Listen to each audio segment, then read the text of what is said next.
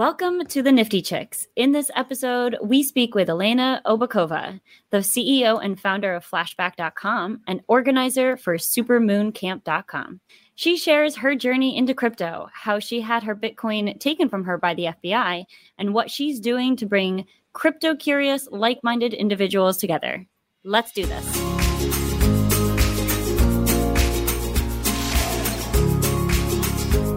Welcome to the Nifty Chicks. I am excited that we have t- with us today Elena Obukhova.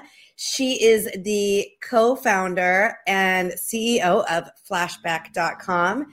She is also organizer for supermooncamp.com. She has quite an extensive background in crypto and blockchain. She also has an interesting story about her Bitcoin being taken by the FBI in the early years of crypto. So, welcome Yikes. to the Nifty Chicks, Elena. Um, we're excited to have you here today. Hi, everyone. It's really exciting to be here today. Awesome. So, I gave a little bit about your bio, but why don't you give us a little bit more detail about what you're up to and how you got into this crazy world of crypto and blockchain and uh, Bitcoin? Well, it's all started uh, earlier in 2014 when there was a, a second Bitcoin wave. And uh, I came across, and I like to say I got exposed to Bitcoin at that moment. As many other people, we had no idea where the market is going to be heading to. And uh, for me, uh, having a like I have a traditional background, like traditional finance background and I was always really excited about our new technologies. So I couldn't just miss on Bitcoin. Obviously, it was uh, where finance and technology uh, meets. So when I saw Bitcoin for the first time, I was thinking, "Wow, it's uh, it seems quite interesting." And um, the more I started researching, the more I started understanding uh, how much value it can bring uh, to our community, to society, and help uh, solving lots of problems with uh, financial inclusion and helping uh, more people to get access uh, to financial markets. And uh, then later in 2017, I started uh, getting uh, like more involved in the crypto space on the professional level. At that moment, I was living in China, so I was advising uh, lots of blockchain and crypto projects on how to get access uh, to uh, local Asian markets and especially Chinese market understanding local uh, regulations, uh, how to yeah build a community there and get access to users. Uh, a bit later, I moved uh, to Bangkok uh, and joined the United Nations. I was advising them on how to use blockchain technology for financial inclusion in uh, Asian markets.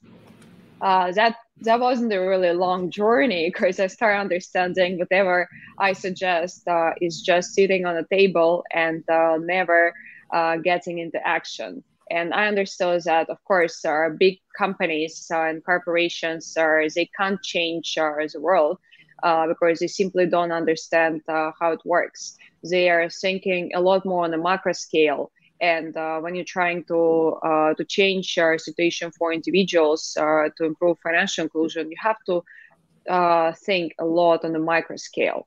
And uh, that's how I started my consulting company. At that moment, I uh, moved to South Korea, started working with lots of crypto and blockchain startups, are helping them to grow and to scale.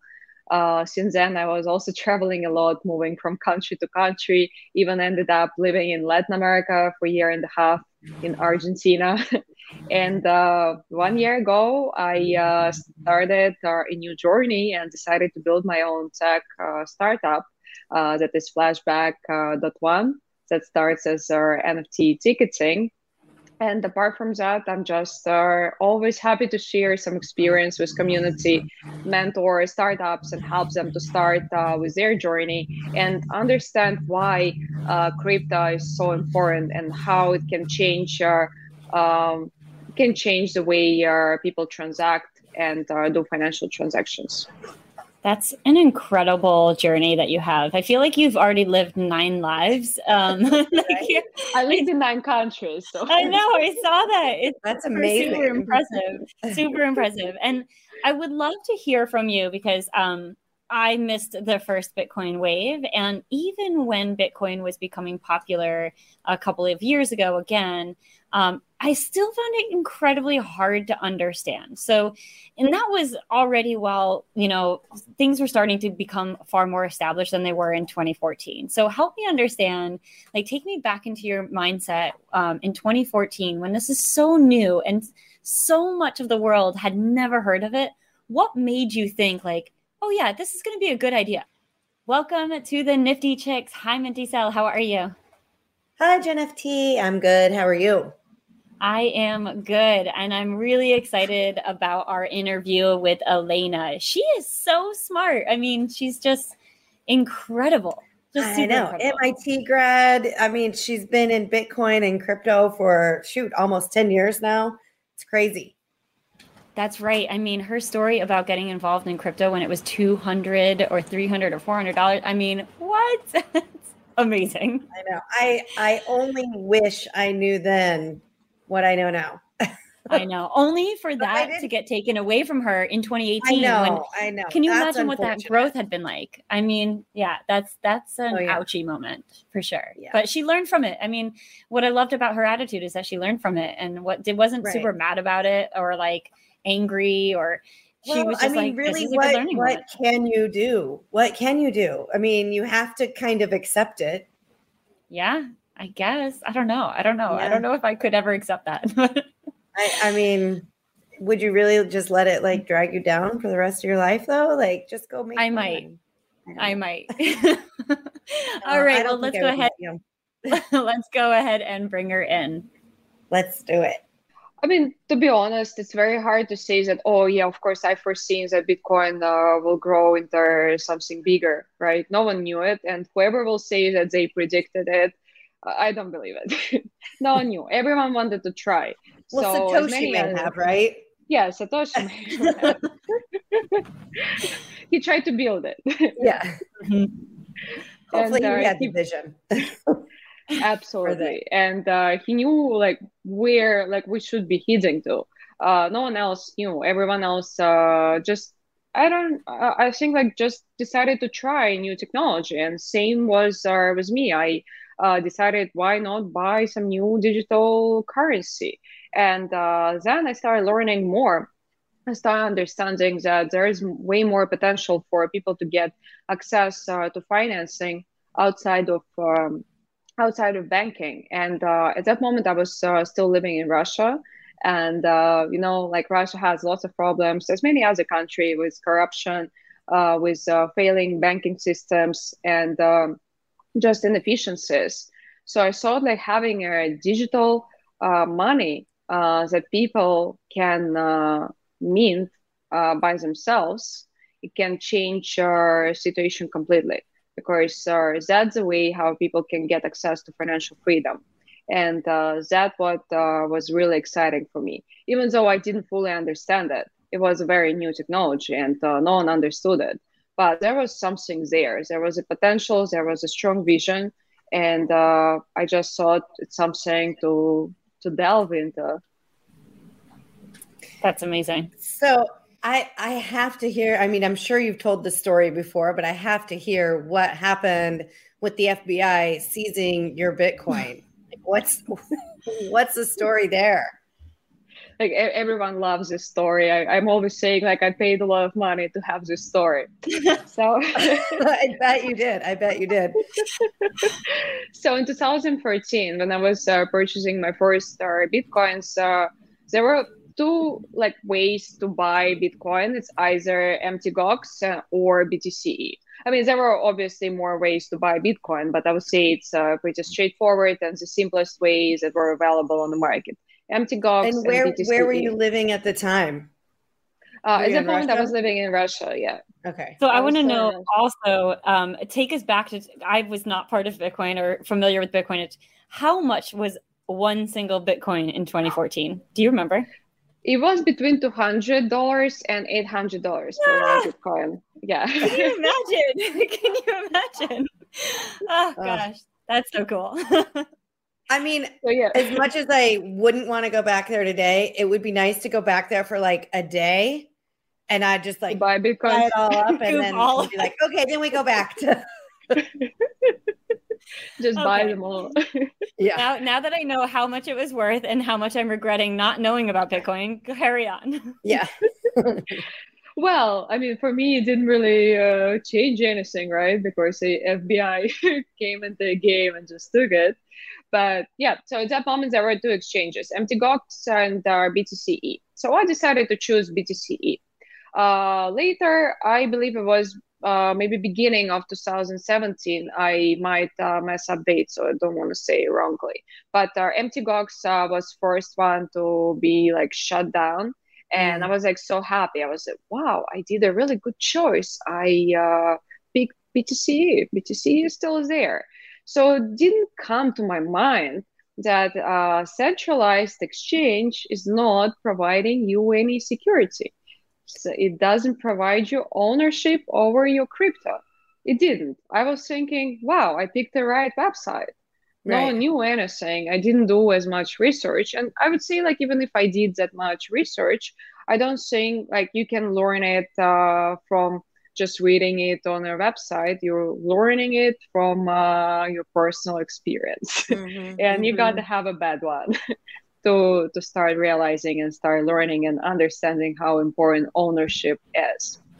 So later in 2018, I'm opening a website, uh, BTC website, and uh, seeing a very exciting message that FBI uh, shut down uh, BTC exchange and all funds were seized. I was so shocked. I, I couldn't believe uh, what I'm seeing. I tried to get access to website. I tried to get access to my wallet on BTC, but I didn't really succeed. I know that some of my friends were able to recover maybe 15 to 20 percent uh, of uh, the lost funds on BTC. Uh, I tried. I didn't get any recovery. I, I, I always say I didn't really try hard enough. I uh, thought it's a lesson I needed to learn because when I was initially buying bitcoins, obviously I was buying um, amount that I was willing to lose because again it was uh, first experience. I wanted to try out a new technology. So in 2018, when I started realizing that uh, the world is changing and uh, there are way more uh, opportunities behind uh, Bitcoin and cryptocurrencies in general, uh, I learned that lesson. And uh, now I'm saying, yeah, I paid lots of money to have the story. Wow, that is So such uh, a have have they sorry, Jenna, have they um have they done anything? Because I thought with Mount Gox there was still like ongoing talks. Uh, like I've heard from people that um, may potentially get at least a portion of their Bitcoin back from Mount Gox after. yeah, it's a good word. They may. so we may receive something back, but I'm not really Yeah, I mean- hoping for it. It's uh, you know, it's like it's a situation where people have to learn uh, that whenever you are storing uh, money on centralized exchange on a bank, uh, this money doesn't belong to you. They belong to Right. centralized institutions. They belong to banks. They can belong to FBI and government, but not you. you are the last person who has an ownership over these funds. Uh, so yeah, there might be like a small number of people who will recover their funds, and as I mentioned, like one of my friends uh, succeeded to get uh, 15 or 20 percent, uh, not that much, but also if you're exchanging it in the current uh, exchange rate, uh, it's still not that bad. but Right. still only 15 to 20 percent. I mean, FBI want to kind of keep this bitcoins.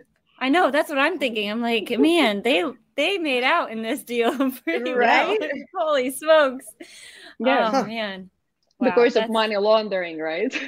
Right, Right.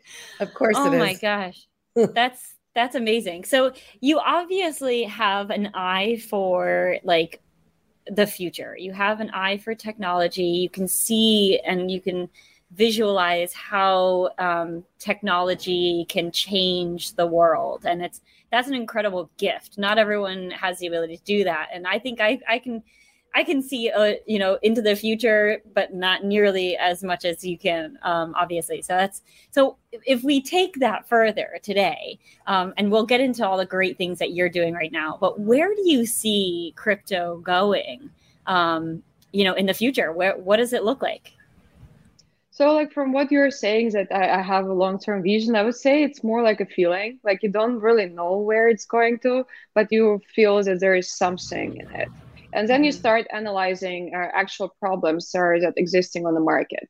And for me, there was a very awakening experience when I was working for United Nations and I was working there as a data scientist uh, in the Department for Financial Inclusion. So I was suggesting what are fintech applications or crypto applications we can use in order to improve our financial inclusion in a certain region.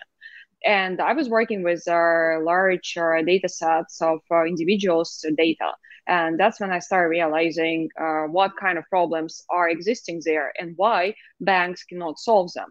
Uh, I saw that people, uh, like lots of people in the poor regions, uh, don't have uh, either government ID or certain papers to open a bank account, or they have a very, even like a simpler problem. Uh, ATM is so far away, so you cannot reach it. You cannot uh, do any bank transactions because you simply don't have access to a bank. But almost uh, every, I would say every household have access uh, to at least one phone, and almost uh, every household has access to a smartphone. Either it's uh, within their family or through their neighbors. And that makes it way easier to do uh, cryptocurrency based transactions. So they don't really need to open a bank account.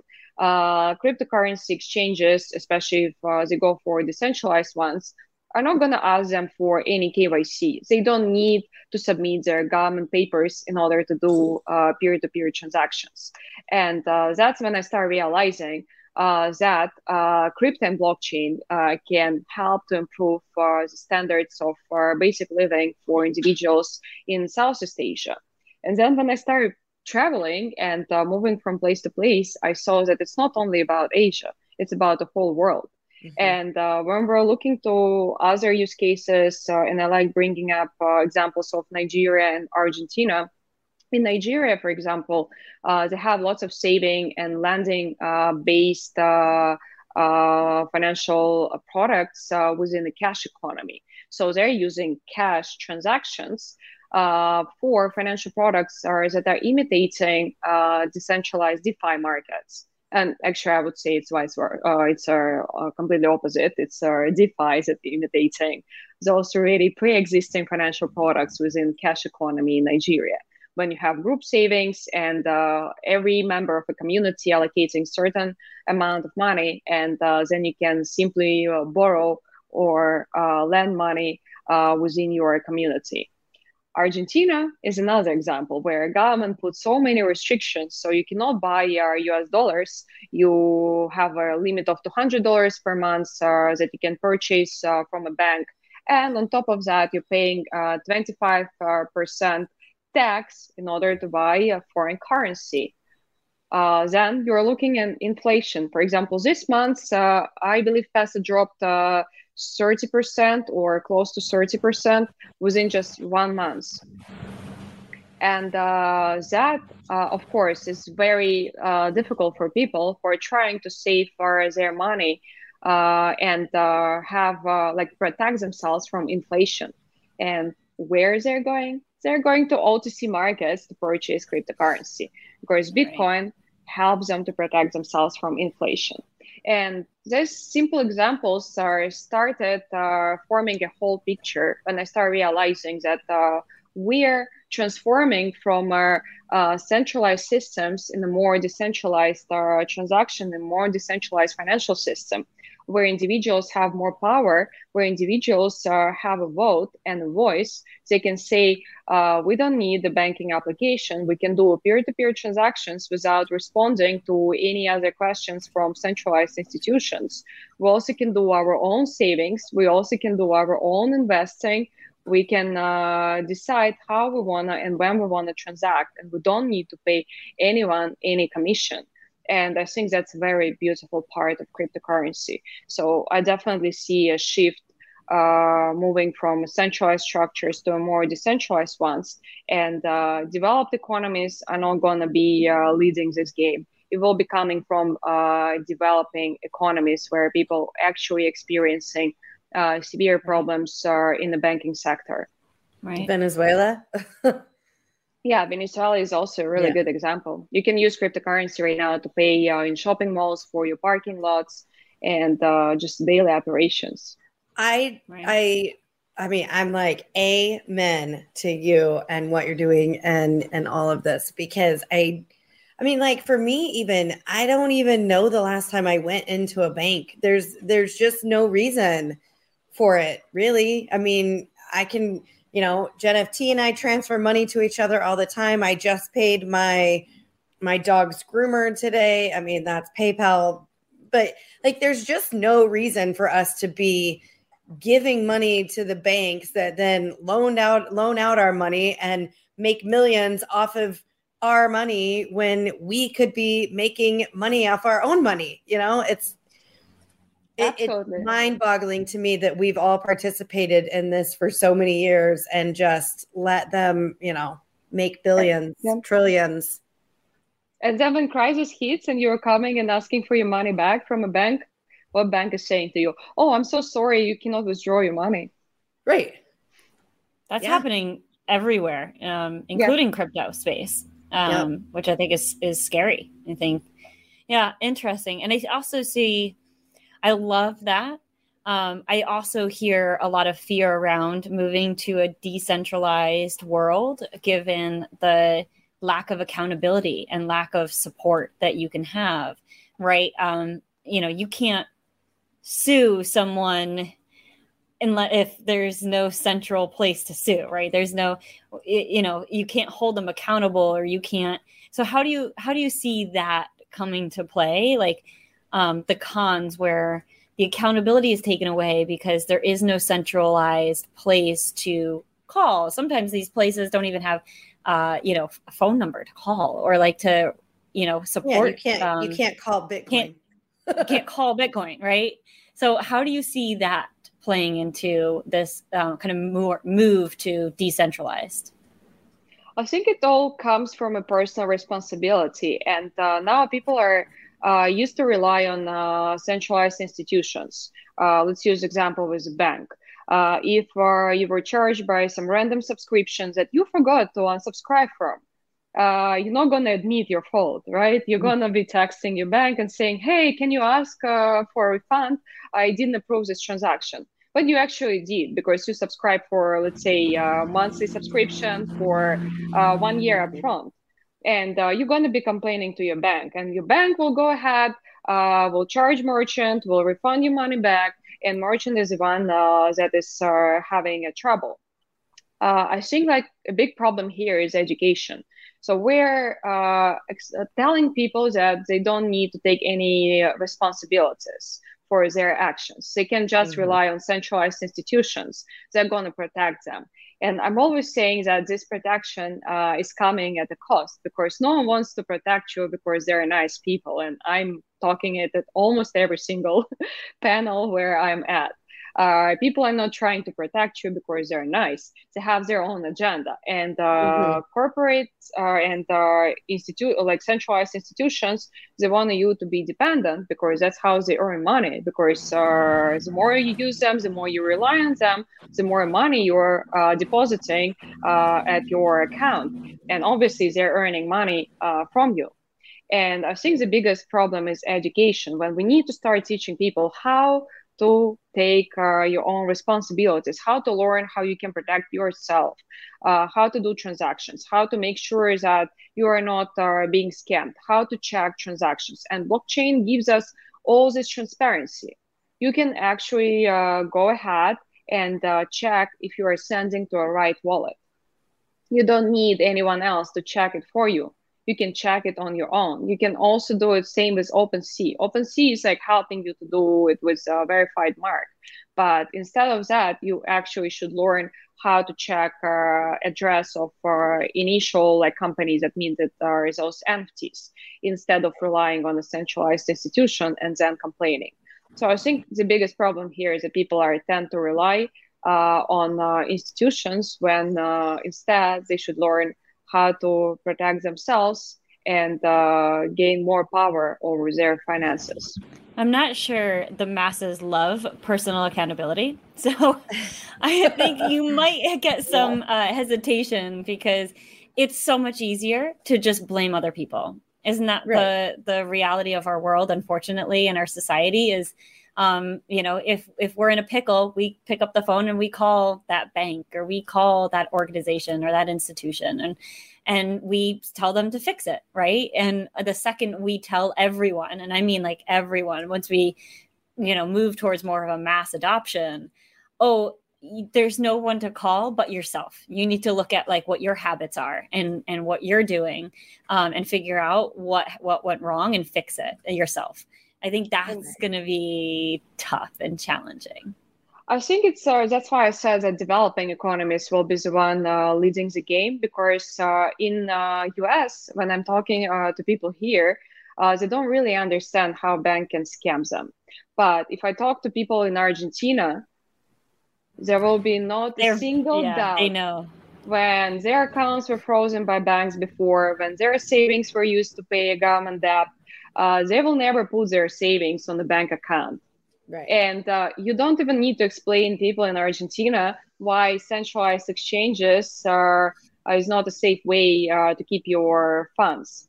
They already know it.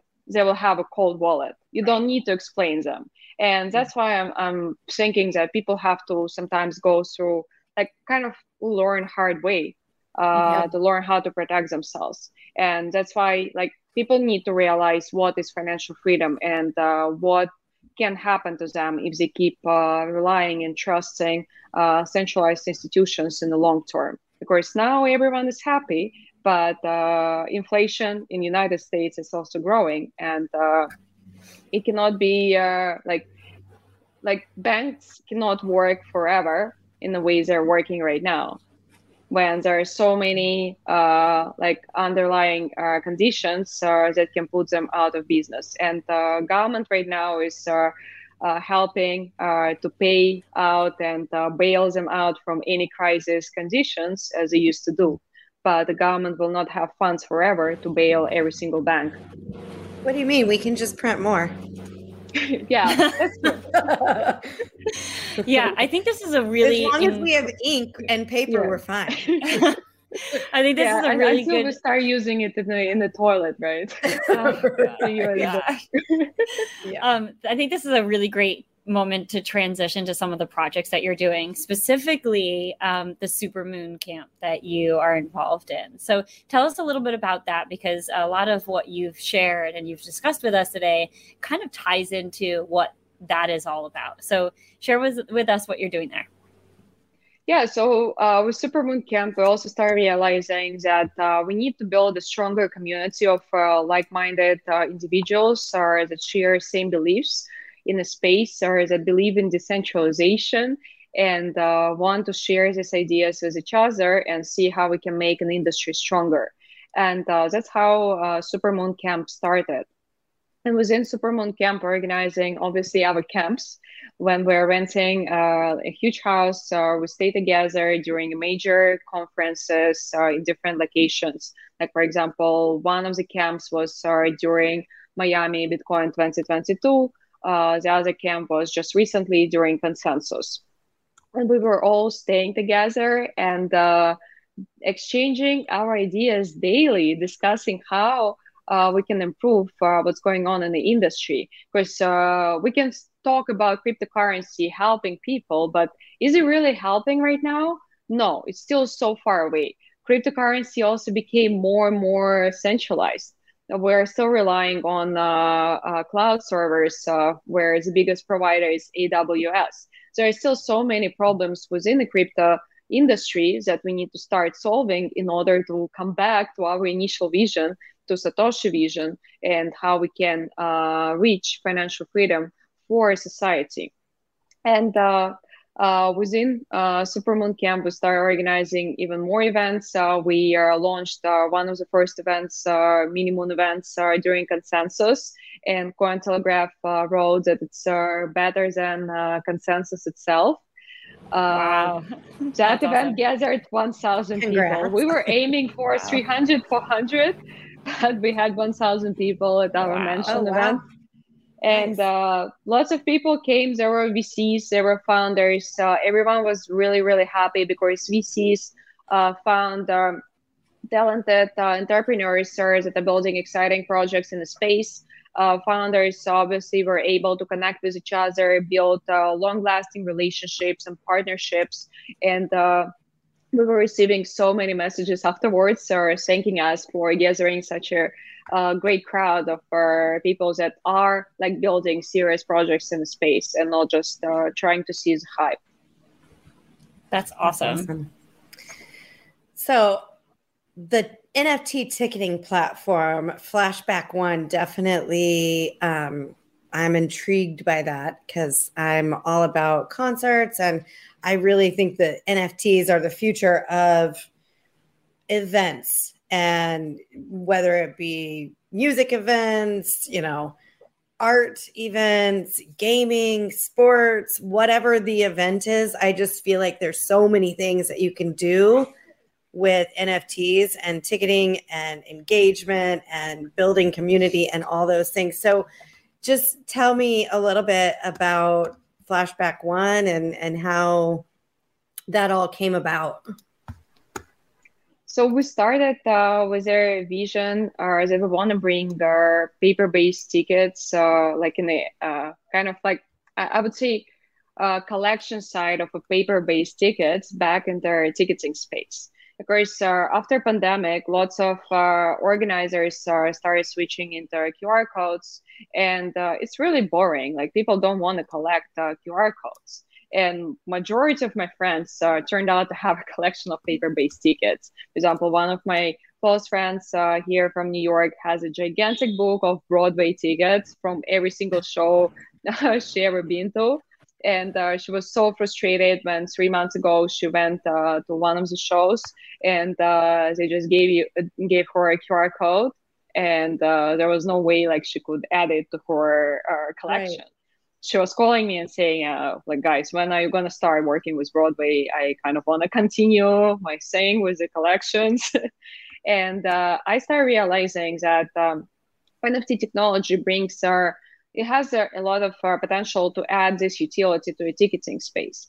And uh, on top of that, we can start protecting both sides from fakes. Organizers from uh, people who are uh, faking tickets and trying to sneak uh, to different events without ever paying. Of course, for organizers, it's a loss. It's also lots of trouble at the entrance uh, when people trying uh, to get in without uh, paying for tickets. And uh, at the same time, there are so many cases when consumers are just purchasing a fake ticket, and obviously they cannot get to shows that they like because they don't have a real ticket. So we're protecting both sides uh, from this bad experience and making sure that they can come to event uh, and uh, simply enjoy it without any other uh, hassle. And on top of that, uh, NFT technology allowing so much engagement and actually allowing you to build a community. And this community doesn't live uh, on a centralized platform. Even though we're very Web2 right now, of course, we believe that's the way we can onboard the vast majority of people who have no idea about MetaMask, crypto, NFTs. We're trying to make it very simple for them to onboard, but at the same time explaining to them how they can uh, learn about Web3, why Web3 is important, what is NFT, and how they can use it for their benefit. But uh, as I mentioned, our community itself is not living uh, on uh, Flashback; it's living on the blockchain. So organizers right now have a freedom and power and ownership over their community. Of course, uh, whatever happens in future, they always have access uh, to their community through blockchain, and uh, they can add more engagement and um, features uh, that will help them to stay in touch with their community. So we started uh, expanding into joint loyalty programs, allowing uh, organizers and uh, merchants like restaurants, bars, galleries to partner up with each other and uh, form uh, cross partnerships, whereas they can redirect their customers without uh, having any additional marketing expenses. So if you're event organizer, you can partner up with a bar or with a restaurant, and you can say if you visited our show, you're also getting a 20% discount for a dinner afterwards or right. uh, you can get to happy hours and get additional discount uh, before going uh, for our broadway show. Uh, there can be so many different ways uh, you can engage with your community. And you can also incentivize uh, people to come earlier by giving them additional drops. You can also give them additional tickets or invitations if you see that they're loyal and they keep visiting your location over and over again. uh, mm-hmm. So we're giving our opportunity uh, for uh, brands, businesses uh, to build this community and uh, have this community measurable because that's an important part of the business. And it also can help businesses to expand, to grow, get more investments because they can show numerical numbers for how many people they have in their community and how many people are constantly visiting their events. So it can help them to grow and explore different locations. So if they need to move from one place in, let's say, New York, uh, they can do it because uh, they still are in touch with their community.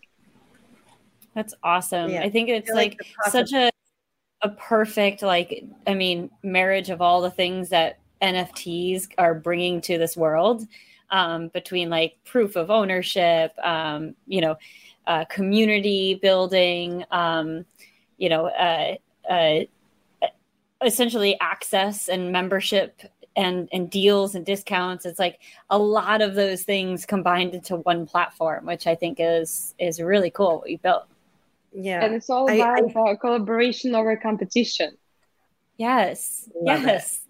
That's awesome and uh, the possibilities are limitless. I feel like there you can pretty much do anything once you like got that NFT in your customer's wallet. You you can do anything to surprise and delight them, right? Bring them back. Absolutely.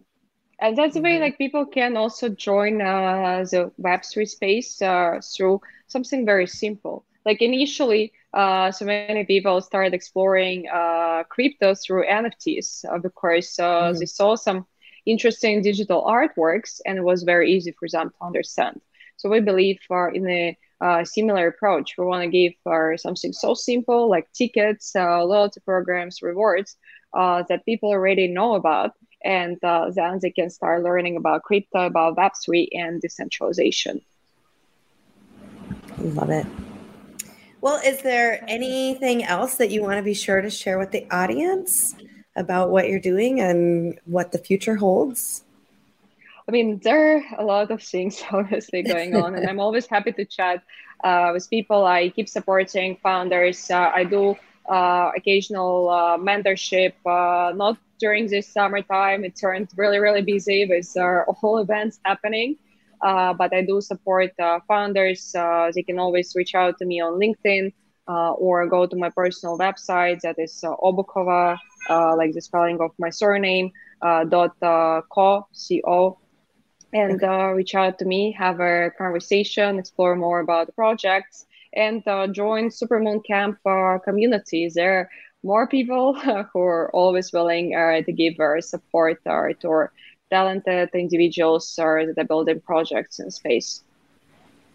That's awesome. That's awesome. And and we'll be sure we'll have all those in the show notes for everybody to have easy access to connect with you. Um, so I just want to say thank you for being on this show. This has yes, been uh, very informative and have had a great time chatting with you. Thank you so much for having me today. Um, wow. I mean, like, she's amazing. She's super brilliant and she's lived in nine different countries. I mean, how cool is that? that is so cool. It's so cool. Yeah. Um, and yeah. I can imagine she has all kinds of stories about those nine different countries that we didn't even get a chance to get into. I know. I feel like I could have talked to her for hours. And I love her perspective on like where the space is going and like there are pros and cons to everything, right? And um, to kind of so hear true. her talk about kind of what the vision looks like. And and ultimately the supermoon camp is going to bring everyone together to kind of help educate people. Because she like she said and like we've talked about one of the biggest issues is is uh, education around like what crypto is how how it's going to evolve over, over time what that means for us. So i think supermoon in fact i have it up on my screen. I'm going to be actually uh, joining as well because i just want to learn more. Yeah I agree 100%. So, uh, yeah, I think everything she's doing is super cool. Um, you know me, I love the whole ticketing aspect of things. And especially after being at NFT NYC um, and having just ticketing issues with getting into, you know, all the ancillary events, I think that I think there's a, a really big need for someone to come into that space. And I sure. and I really love the whole NFT you know comp compilation of the NFT with ticketing and because like like she was talking about her friend that was saving all their Broadway tickets and now they can't because they got a QR code. And I actually used to save all my tickets and me too. like they I mean it takes up space and like what are you really going to do with them? And how often do you actually go through them? But if they were in a wallet on your phone where you could be like oh yeah remember this show and that show and yeah. Whatever i, I love the whole thing. So um i think that was awesome. And you know what else i think is awesome? Is what? when people leave us reviews on yes. their favorite podcast player whether it be iTunes, Spotify, Google Play, whatever, wherever it is that you listen to podcasts. We would love it if you'll leave us a review. Ideally, it's a five star review, but I understand if you, you know, don't have it in your heart to give us a five star review. we'll, we'll take whatever it is. I mean, hopefully, you're saying nice things about us, but you know, if you don't, we might just go cry in our corners or we something. Might. we might. We might. At least we'll listen to your feedback though. But we do want for sure we will. So if we're not, let us know what we could do better for sure. That's right. All right. And as always, thank you so much for listening to the Nifty Chicks. Always remember, invest in yourself.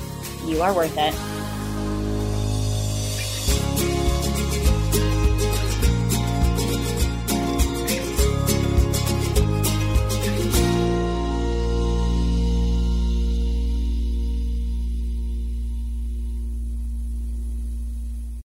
Please listen carefully to the following disclaimer. Neither the host nor the guests of the Nifty Chicks podcast are acting in the capacity of financial advisors. We wish to remain transparent and impartial to the NFT community at all times, and therefore, the content provided by the Nifty Chicks hosts and guests are intended for general information purposes only. Nothing written or discussed by the Nifty Chicks hosts and guests should be construed or relied upon as investment, financial, legal, regulatory, accounting, tax, or similar advice. Nothing should be interpreted as a solicitation to invest in any cryptocurrency or NFT, and nothing herein should be construed as a recommendation to engage in any investment strategy or transaction. Please be advised that it is in your own best interest to consult with investment, legal, tax, or similar professionals regarding any specific situation and any prospective transaction decisions. You must do your own research when considering investing in cryptocurrencies or NFTs. We are simply sharing our journey with you as we learn more about the world of NFTs. Happy minting.